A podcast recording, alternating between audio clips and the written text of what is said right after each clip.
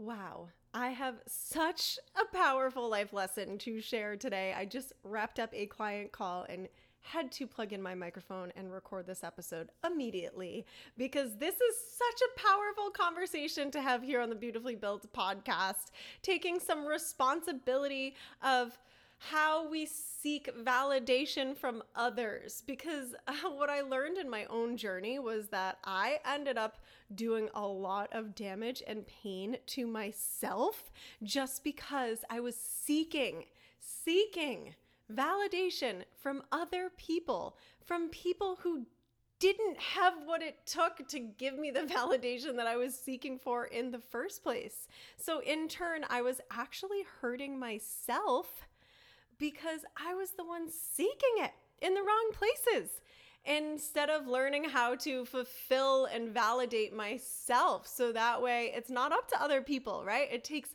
this responsibility to fill ourselves up with what we're searching for through other people. So, really, really, really next level shit here when we can take responsibility for the way that we allow other people to impact us. You know, I had to start seeing people for who they truly were instead of seeing people for who I wanted them to be. I'm going to say that again. I had to view people for who they truly were instead of me trying to have this image of who I wanted them to be. So, such a prime example. I love my dad so much. So, so, so much. But reality is, his personality type is definitely more glass half empty and mine is very much so glass half full, you know? So we just don't align. We don't have the same belief systems. And that's not bad. That's not good. That's just neutral. It's just fact, right? It is what it is. But where I was going wrong is I was constantly seeking validation and approval and acknowledgement from him when he doesn't have the personality in order to be able to give me that. He literally couldn't give me what I so was desiring. And because of that, every time I turned to him to look for that, I would let myself down and I would end up getting hurt and I would feel really sad and bummed out and low vibe and bad about myself.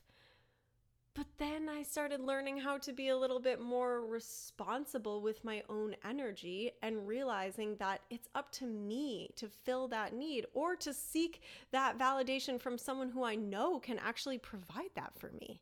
You know, I can't go to the people who can't fulfill me and search for something that's going to have me feeling disappointed and low.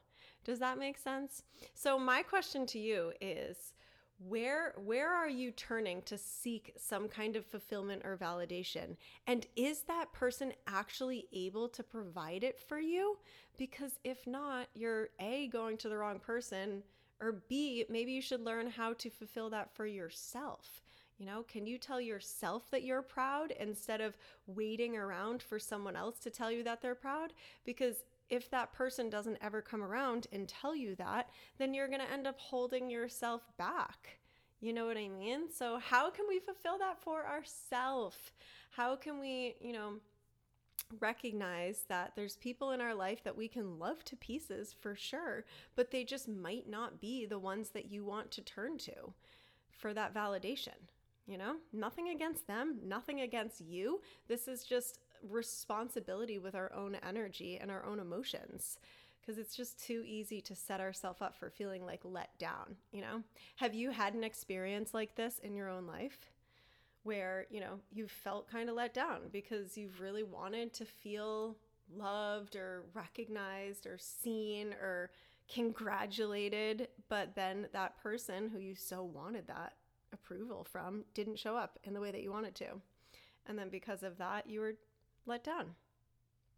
It's it's a bummer and it happens in a lot of dynamics, you know, especially in a family dynamic this can happen where, you know, you're really wanting your sister or your mother or your father or someone to recognize you in a way that they might just not be able to be that for you. And that's okay. There's other people that can be that for you, and you can be that for you once you learn that skill.